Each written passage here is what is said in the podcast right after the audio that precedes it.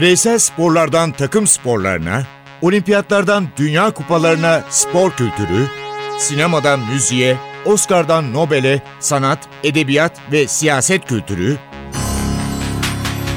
ve dünya tarihinin unutulmazlarıyla ilgili konuşulanlar, olayların perde arkası, yorumlar, sorular ve yanıtlar.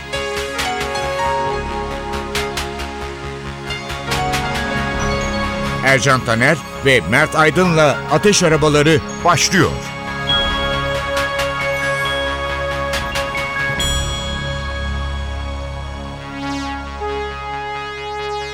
Merhaba Ateş Arabalarına hoş geldiniz. Hoş geldiniz. Fenerbahçe'ye Lazio çıktı. Geçtiğimiz yıllarda Lazio'yu bu programda konuştuk ve değerlendirdik. Ama Roma'yı konuşmamıştık. Lokomotiv Moskova'yı zaten biliyoruz. Daha önce Beşiktaş'la eşleşmişti. Fakat Roma, Mert'le dün bu programın çatısını çıkartırken Roma deyince akla sadece kent gelmiyor biliyorsunuz. Koskoca bir imparatorluk. Roma Cumhuriyeti'nin Augustus liderliğinde milattan önce 1. yüzyılda yeniden örgütlenmesiyle kurulan bir yapıya doğru sizleri götürüyoruz. Roma İmparatorluğu. Evet Roma İmparatorluğu deyince akla önce herhalde Jules Caesar geliyor. Augustus'un manevi babası diyelim. Çok e, özel bir kişilik yine tarihteki çok özel kişiliklerden bir tanesi. Roma o döneme kadar Jules Caesar'a kadar işte ikili üçlü gruplar tarafından tiranlar ve devlet adamları tarafından yönetiliyor. Belli dönemlerde seçiliyorlar ve ülkeyi işte o 2-3 kişi yönetiyor. Senato var, konsüller var. Öyle bir yapı oluşmuş. O döneme göre bir demokrasi diyebiliriz kendince ama Jules Caesar meşhur Rubicon nehrini geçince her şey bambaşka oluyor. Roma İmparatorluğu Latince gireyim. Imperium Romanum. Bunun Türkçesi. Latince pek kullanılmıyor. Onun için bu cümleyi kullanmak istedim. Ve Jules Caesar dedin. Jules Caesar senatörün içinde. Evet. Tamamıyla herkesi kendisine bağlıyor. Ve Roma İmparatorluğu'nda artık bir adam var. Adı Jules Caesar. Evet. Ve Jules Caesar bir gün senatoya gittiğinde kapıda bir grup muhalifi tarafından durduruluyor. Ona bir takım şeyler onunla konuşmaya başlıyor. Aralarında da kendi manevi oğlum dediği hatta kimilerine göre annesi de eski sevgilisi olan Brutus'un da bulunduğu bir grup tarafından durduruluyor. Nedense oyalanıyor ve o arada hançerler tek tek Jules Caesar'a Saplanıyorlar. saplanıyor ve Bu e, çok önemli bir suikast. Çünkü içinde akrabası var. Senin de söylediğin gibi. Brutus. Ve Sezar dönüyor Brutus'e diyor ki sen de mi Brutus? O zaman yıkıl Sezar. bir diyor. reklam vardı abi. Sen de Evet. mi Brutus diyordu. Reklamda Brutus'te. Ben de abi ben de. Evet, ben de. o geldi aklıma şimdi. Gerçi bu Roma İmparatorluğu'nu sarsmıyor. Roma doğu tarafı 1453 yılında İstanbul'u alınca artık unvanı Fatih oluyor. Fatih Sultan Mehmet tarafından Bizans İmparatorluğu olarak da değerlendirebiliriz. Tamamen yok oluyor. İstanbul Doğu Roma'nın başkenti. E, Bizans İmparatorluğu Haçlı seferlerinde olsun. Yine Latinlerin geldiği zamanlarda olsun. e, Yine işgallere uğruyor. Fakat artık 1453'te dev bir imparatorluğun başlangıcı, Osmanlı İmparatorluğu'nun başlangıcıyla bir çağda sona eriyor ve Bizans'a yani Doğu Roma İmparatorluğu'na tarih veda ediyor. Evet 4. yüzyılda zaten Doğu ve Batı Roma İmparatorluğu olarak milattan sonra 4. yüzyılda ikiye bölünüyor. 5. yüzyılda Batı tamamen yok oluyor. Batı Roma İmparatorluğu ve Doğu Roma İmparatorluğu ya da daha popüler bizim de bildiğimiz ismiyle Bizans İmparatorluğu da bahsettiğin gibi İstanbul'un e, Osmanlılar tarafından fethine kadar devam ediyor. Roma İmparatorluğu günümüzdeki 53 ülkenin toprakları üzerine kurulmuş. Bizim de dahil olduğumuz 53 ülkenin toprakları üzerine kurulmuş. Gerçekten de medeniyetin çok çok önemli bir parçası. Tabii ki işte e, ülkeyi yöneten e, Roma İmparatorluğu'nu yönetenler işte önce Sezarlar dediğimiz Jules Sezar'dan sonrakilere Sezar'ın adından esinlenerek Sezar unvanı veriliyor. Hatta Almanlar onu Kaiser'e çeviriyorlar daha e, ilerleyen yıllarda Kaiser olarak da Almanca'da yer alıyor aynı kelime. Ve bu Sezarlar e, 12 Sezar var. Ondan sonra e, Roma imparatorlar var. O Sezarlar döneminde işte e, televizyon dizilerinden, filmlerden bildiğimiz e, karakterler işte meşhur Caligula atını konsül yapan Caligula'dan bilge ama asosyal ve konuşma sorunları olan Claudius'a kadar birçok ilginç karakter ve de tabii ki Roma'yı yakması yaktığı iddia edilen ve yakarken de Roma yanarken de lir çaldığı iddia edilen Neron'a kadar çok enteresan isimler Roma'da Sezar olarak. Bunlar tabii iddia ediliyor. Yani şöyle Roma'nın yandığı kesin Neron döneminde sadece Neron'un yaktırdığına dair iddialar var. Çünkü Neron çok e, şey bir karakter olmadığı için, dengeli bir karakter olmadığı için bu iddiaların tabii ki o sırada yaşamadığımız için bunlar ne kadar doğrudur, ne kadar gerçektir bunu bilemiyoruz ama genelde hani romanlarda işin daha kurgusal bölümünde genelde romanlarda filmlerde Nero'nun yaktığı kabul edilir ama tarihçiler bildiğim kadarıyla bu konuda çok emin değiller. Yani gerçekten onun sorumluluğu altında mıdır ama mesela Nero'nun şeyi vardır ünlü filozof Seneca Nero'nun hocasıdır ama bir yerde ondan şüpheleniyor ve diyor ki kendini öldür. Şimdi Seneca'nın yapacağı bir şey yok kendini öldürmezse bir şekilde idam edilecek. O kendini öldürmek zorunda kalır. Çok önemli bir değerdir. Şu var Roma'da e, asillere verilen ceza çok ilginç. Devlete karşı çıktığınız zaman Roma İmparatorluğu'nda ya da Sezar'ın moralini bozduğunuz zaman sizi hemen öldürtmüyorlar. Diyorlar ki Sezar'ın e, emri var. Sana güzel bir hançer ya da güzel bir zehir veriyorlar. Evine git. Gereğini yap. Ondan sonrası kolay. Yoksa ailenin de başı derde girecek. Evet, aslında daha eskiye gidersek Roma'dan önce eski Yunan'a orada da Sokrates'in baldıran otu içerek kendini öldürmek zorunda kaldığını ceza olarak baldıran otu içtiğini e, biliyoruz. Baldıran otu ne diye ben araştırdım. Baldıran otu yavaş yavaş felç eden insanı bir zehir diyelim ki. O dönemde de öyle enteresan. Baldıran şey... Osmanlı'da da kullanılan bir zehir. Onu söyleyelim. Şimdi Roma'ya gittiniz. Ne yapacaksınız? Ben Roma'ya gittim. Mert de çok gitti. Bir kere Kolezyum'a gideceksiniz. Kolezyum e, Roma merkez. Tarihi yer zaten. Zaten çok Roma yakın. tarihi bir yer. Roma her tarafı tarihi. Kolezyum'a gittiğiniz zaman şunu hissediyorsunuz. Gladyatörler, vahşi hayvanların sergilenişi, esirlerin yine dövüştürülerek yok edildiği yer Kolezyum. Çok modern bir stadyum andırıyor. Mutlaka gidip görmeniz lazım. Roma forumu var. Gittin mi foruma? Antik Roma'nın bu da siyaset ticaret evet, merkezi. Aynen öyle. E tabii ki Vatikan Roma sınırları içindeki en küçük devlet. Metroya biniyorsunuz, iniyorsunuz. Aa bir baktınız Vatikan. Kapıda İsviçre askerleri var. İsviçre askerleri hayatları boyunca evlenmeme yemini etmişler. Tamamen papaya bağlılar ve 800 papazın yaşadığı bir yer Vatikan. Ama dünya siyasetine yön veren çok önemli merkezlerden biri olduğunu tarih boyunca biliyoruz Vatikan'ın. Özellikle de 80'li yıllarda e, o dönemin papası 2. Jean Paul'un e, Amerika Başkanı Ronald Reagan'la da ortak bir politika izleyerek komünist rejimleri değişik ülkelerdeki zayıflatmak için planların içinde olduğu sonradan ortaya net olarak çıktı. Yani Papa 2. Jean Paul Polonyalıydı zaten hatırlarsan. Evet. Sonra aklıma şu geldi Ercan abi. Ee, ilkokul 4. sınıftayım. Okuldan eve geldim. Haberler açıldı. Ajans o zaman öyle denirdi. Meşhur ajans. Evet e, akşamüstü dendi ki işte Papa vuruldu. Papaya ateş edilmiş. Aa falan evde böyle bir Öyle şeyler. televizyonda gösterildi. Evet. Mayıs evet. 1981'den bahsediyorum. Sonra akşam oldu. Akşam hiç unutmuyorum. Avrupa Kupa Galipleri Kupası finali maçı vardı. Dinamo Tiflis Kazay Siena arasında. Maçın devre arasıydı. Devre arasında Normalde olmayan bir şey oldu ve haberler çıktı bir anda. Dendi ki vuran bulundu. Vuran ortaya çıktı. Vuran Türk terörist Mehmet Ali Ağaca. Çok acayip bir şey gelmişti bana. Çok enteresan gelmişti bir çocuk olarak. O akşam ne olduğunu biliyor musun? Çok enteresan bir şey. Onu da öğrendim.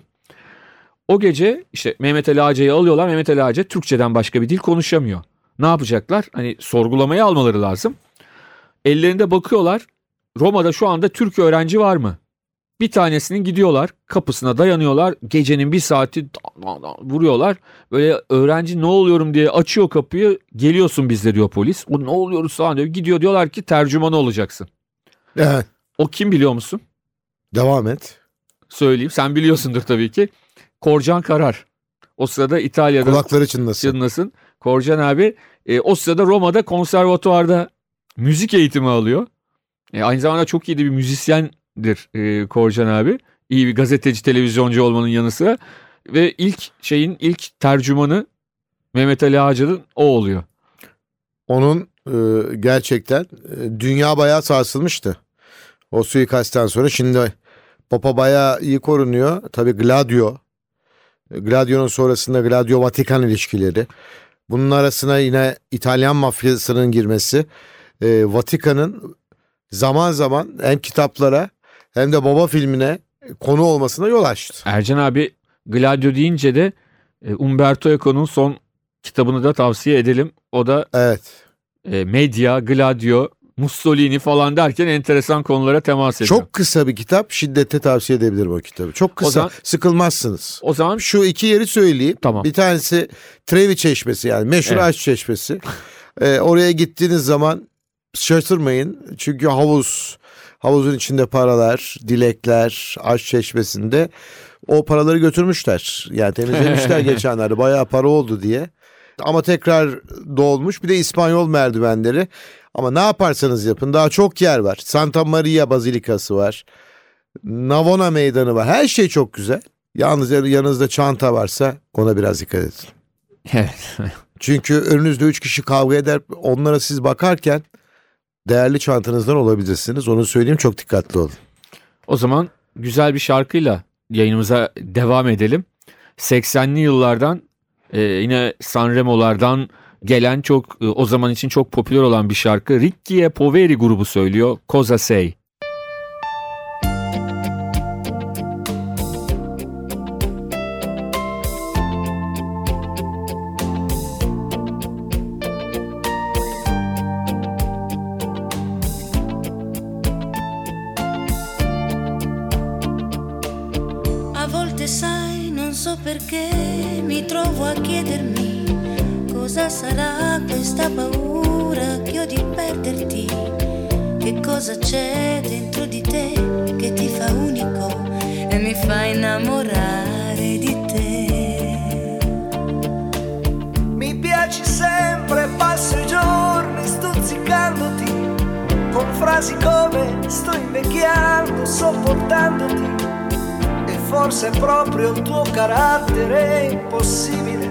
Mi fa innamorare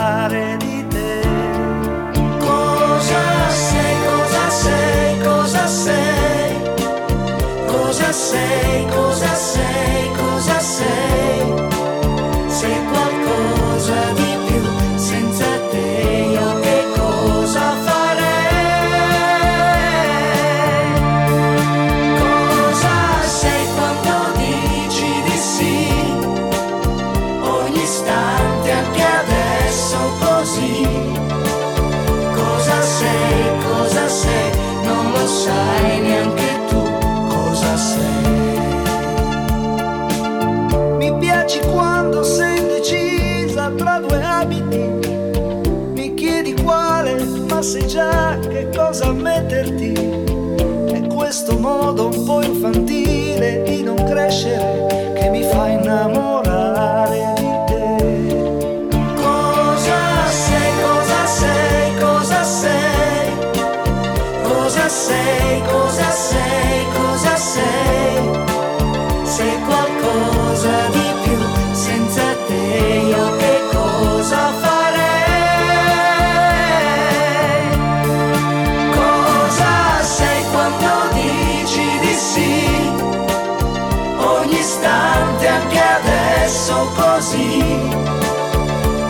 sei, cosa sei? Non lo sai neanche tu cosa sei. Se tu sapessi come sei quando ti incavoli e mi ricordi cosa perderei nel perderti e poi ti sciogli all'improvviso con due coccole e mi fai innamorare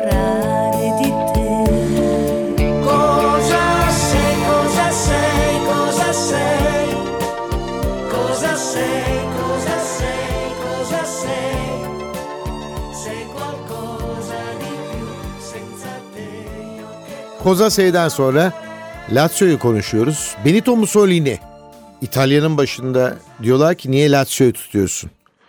E başka takım var mı diyor Roma'da. Cevap yok tabii ki. Mussolini'ye bir cevap vermiyorlar. Lazio'nun siyasi anlamda biraz aşırı sağa kaçtığını söyleyenler var. Buna bir bakış açısı getirelim biz Mert istersen ne dersin? Ya tabii belli dönemlerde evet böyle bir durum var ama şu anda hani Lazio taraftarlarının tamamı e, öyledir. Kulüp onlar tarafından yönetilmektedir demek artık e, çok doğru olmaz. Onu ifade etmek lazım. Çünkü şu var Lazio'da artık rahatlıkla siyahi oyuncular da forma giyebiliyorlar. Bir zamanlar bunun olmayacağı ve yasak olduğu söyleniyordu kulaktan kulağa. Kulübün içinden bazı yetkililer zaten bunu belirtiyorlardı. Ve çok eski bir takım. 9 Ocak 1900'de kurulmuş bir takım. Ve dediğim gibi 2. Dünya Savaşı öncesinde Benito Mussolini ve adamlarının da bayağı yönetiminde söz sahibi olmak istedikleri bir takımdan bahsediyoruz. Öyle değil mi? Aynen öyle. Ama daha sonra doğal olarak e, hayatta hiçbir şey aynı kalmıyor. Yıllar içinde çok farklı şeyler yaşandığını söylememiz lazım. Lazio'da Roma ile ciddi bir rekabet içinde ezeli rakip olarak adlandırabileceğimiz işte derbilerinde öncesinde ve maç sırasında e, ve sonrasında olaylar çıkan yıllar önce bir işaret fişeğiyle e, bir taraftarın da yaşamını yitirdiği bu derbilerde hatırlatmak istiyorum. Fazlasıyla ateşli bir derbiyi oluşturan takımlardan bir tanesi Lazio. Şundan bahsedeceğim. Takımda SS harfleri vardır. Bu tamamıyla Alman SS'lerini andırmaz. Yani Almanya'da bildiğimiz Adolf Hitler'in SS'lerinden bahsetmiyoruz. Ee, sadece Societa Sportiva anlamına geliyor. Fakat Mussolini takımla çok yakından ilgilendiği için kulüp politikasında Lazio o zaman resmen açığa vurdu ve spor olayını attı. Evet SS olayına devam etti 2. Dünya Savaşı öncesinde. Sonrasında da işte Lazio'nun bir de şöyle bir sert takım havası var. 70'li yıllarda Lazio takımı şampiyon oluyor İtalya'da. İşte daha sonra Kozmos'ta da forma giyen Giorgio Chinaglia takımın en önemli oyuncusu. Takımın tüm oyuncularının silahı var. Tabancaları var ve bunu göstermekten de hoşlanıyorlar. O da biraz o senin bahsettiğin şeye katkıda bulunan, efsaneye katkıda bulunan olaylardan biri ama mesela e, Eriksson yönetiminde e, şampiyon olan Lazio takımının böyle bir özelliği yok. Mesela o takımda önemli oyuncular da vardı. O Lazio takımının böyle bir görüntüsü yoktu. Onu da hatırlatmak lazım. Ge- ge- geçen yıllar içinde birçok şey değişiyor. Çok şeyler değişiyor ama müzik hep aynı. Aynen öyle. Futbol merakıyla tanınan bir İtalyan şarkıcıya gideceğiz şimdi. E, futbol formalarıyla e, sahneye çıkan işte şarkıcı takımı kurup sanatçı takımı kurup e, İtalya'da maçlarda oynayan futbolla çok fazla içli dışlı olan bir şarkıcı. Eros Ramazzotti'den dinliyoruz. Otra como tu.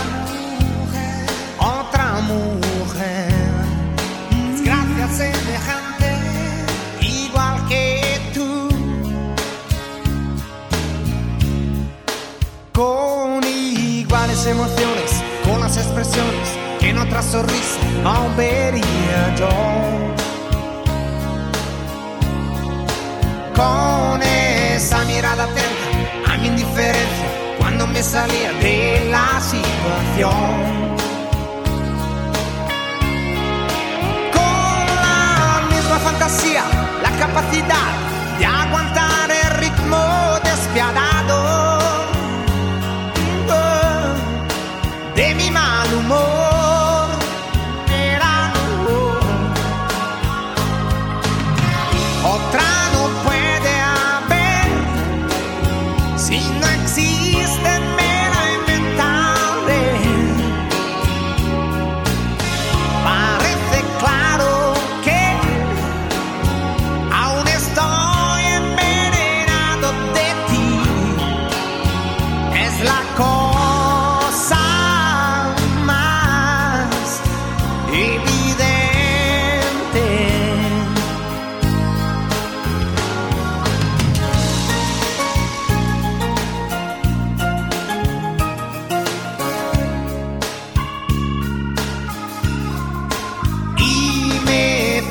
Cada noche todas tus manías, aunque más enormes eran si las mías.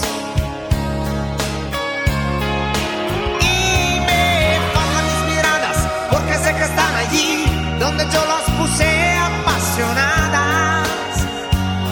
Oh, justo sobre ti.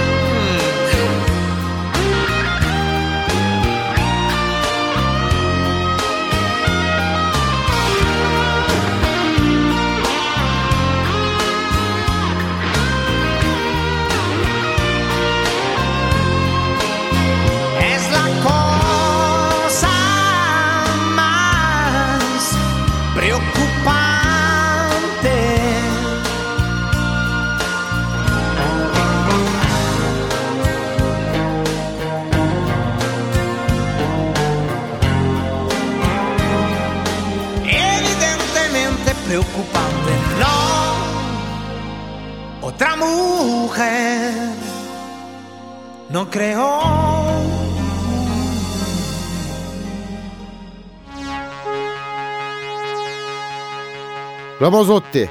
Güzel bir ses. Ve Mert'in de söylediği gibi tam bir futbol hayranı. Ve İtalya'da oynamış, kitabı yeni çıkmış. Bir üstad diyeceğim ben. Biraz egolu. Ama unutulmaz sözleri ve cevapları var. Özellikle o cevaplar sağ ayağınla gol attın e, hiç bekliyor muydun diye bir soru var muhabirden. E, Sağ ayağım biraz zayıf. Yo benim iki ayağım da gayet iyidir. Sağ ayağım zayıf falan değil diye bir cevap. Ve İsveç'te tüm zamanların en önemli sporcuları listesinde ikinci seçilen Zlatan İbrahimovic. Teşekkürler ama ikinci olmakla sonuncu olmak aynı şeyler. Mert birazdan kitaptan bahsedecek. Capello bana Juventus'un topa en iyi vuran oyuncusunu sordu. Ona Nedved ya da Del Piero mu diye sordum. O ise hayır kaleci antrenörü. Çünkü her gün bin kez topa vuruyor diye cevapladı. Çok güzel. O günden beri her gün şut çalışırım. Capello öyle söylemiş. Bin kere topa vuruyor ona göre demiş. Zaten insan mı yoksa tapılması gereken biri mi? Zaten hayır insan. Büyük beyaz köpek balığının bir balık olması gibi diye cevap veriyor. Ve az önce söyledim zayıf ayağınla müthiş bir gol attın. E, Benim zayıf ayağım yok diyor. Kendisini kasıtlı sakatladığını söyleyen Van der Vaart'a eğer yalan söylemeye devam edersen iki bacağını birden kırarım. Üstelik bu kez de kasıtlı diyor Van der Vaart'a saha içinde. Ve bir de Arsene Wenger yanına çağırıyor. Ben 17 yaşındayken beni seçmelere almak istedi ancak geri çevirdim. Zlatan seçmelere girmez cevabını veriyor. Paris'te bir daire bakıyoruz. Bu da çok güzel bak. Bir tanesini beğenmezsek bir otel almaya karar verdim diyor. Şöyle bir şey var Ercan abi. Öncelikle kitaptan bahsedelim. Ee, ünlü İsveçli e, yazar David Lagercrantz ile birlikte yazıyorlar. Daha doğrusu e, yazar yazıyor doğal olarak. E, aslında kitaptan sonra da bunları ben söylemedim falan dediği bölümler var kitapta.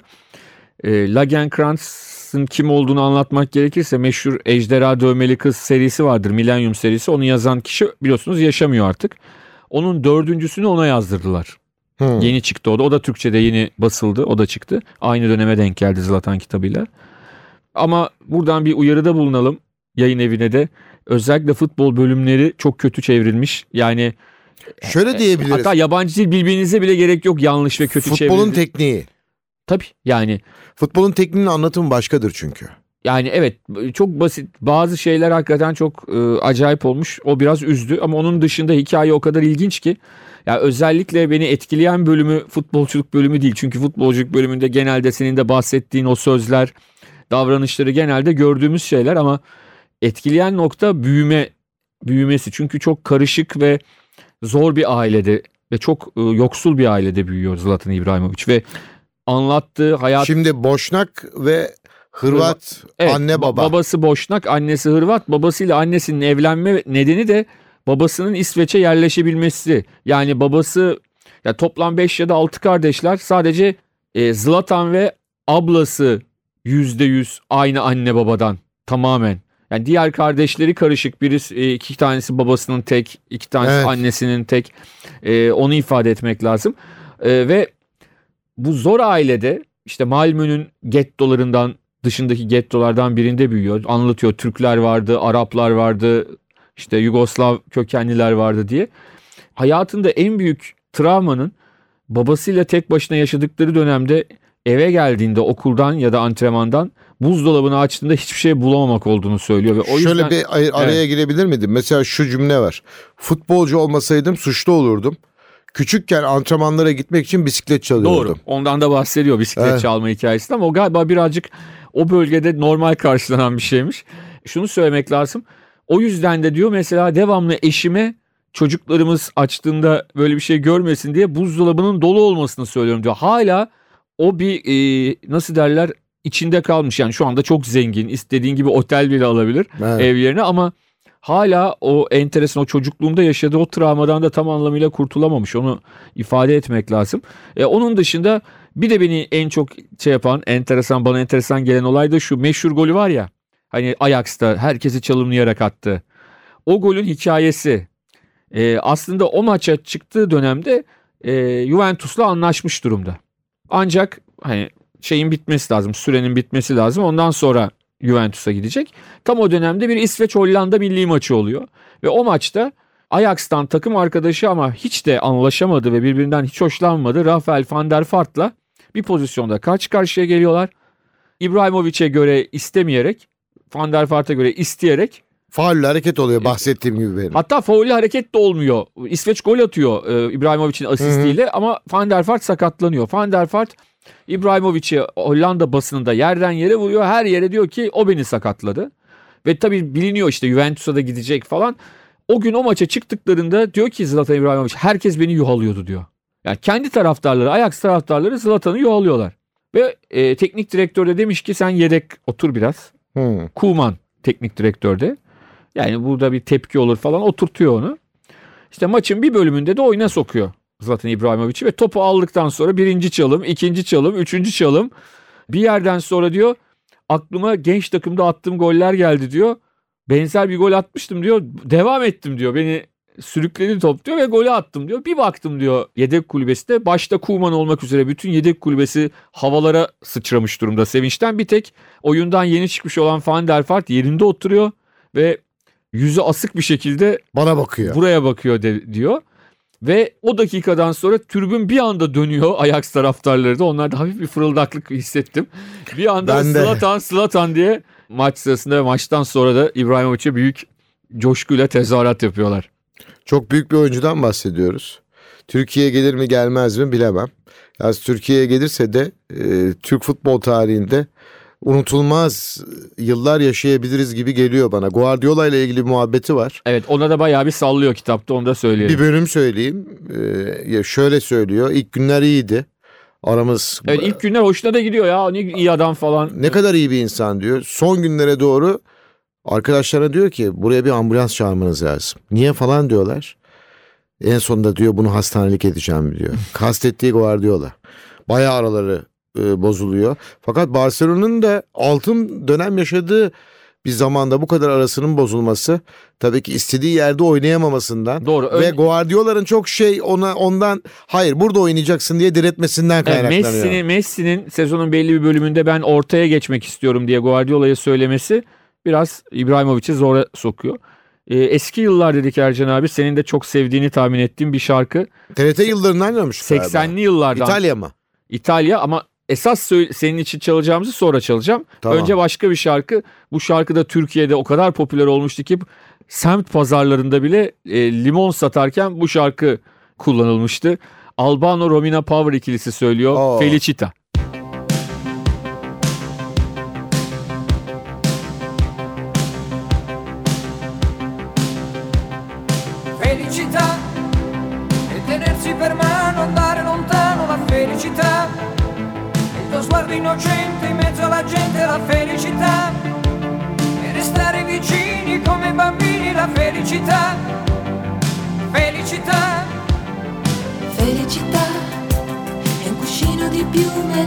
Fiume che passa e che va. E la pioggia che scende dietro alle tende la felicità. E abbassare la luce per fare pace alla felicità. Felicità, Felicità. E un bicchiere di vino con un panino la felicità. E lasciarti un biglietto dentro al cassetto la felicità. E cantare a due voci quanto mi piace la felicità. Felicità. Nell'aria c'è già la nostra canzone d'amore che va. Come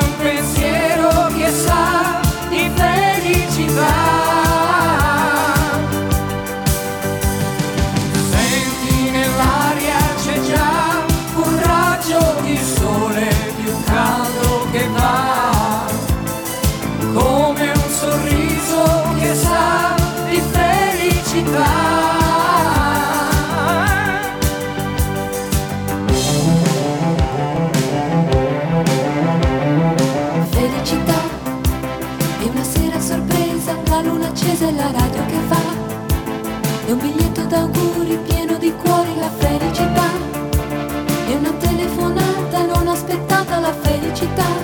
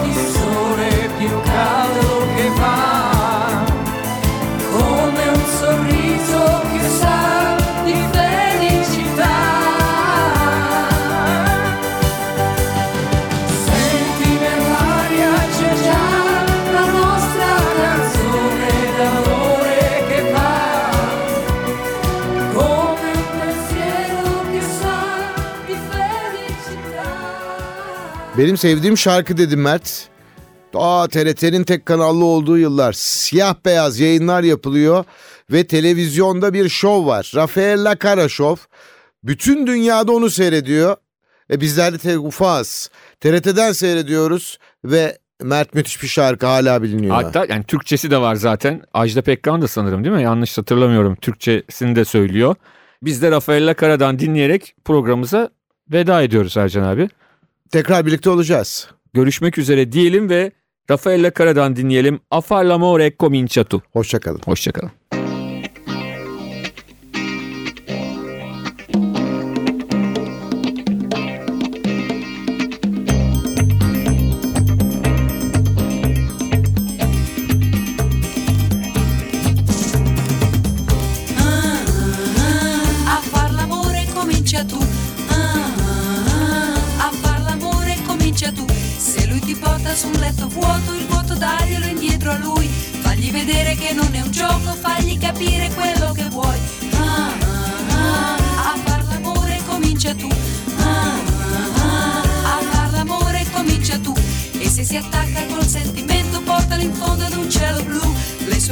luce di quel momento le fai scoppiare soltanto tu.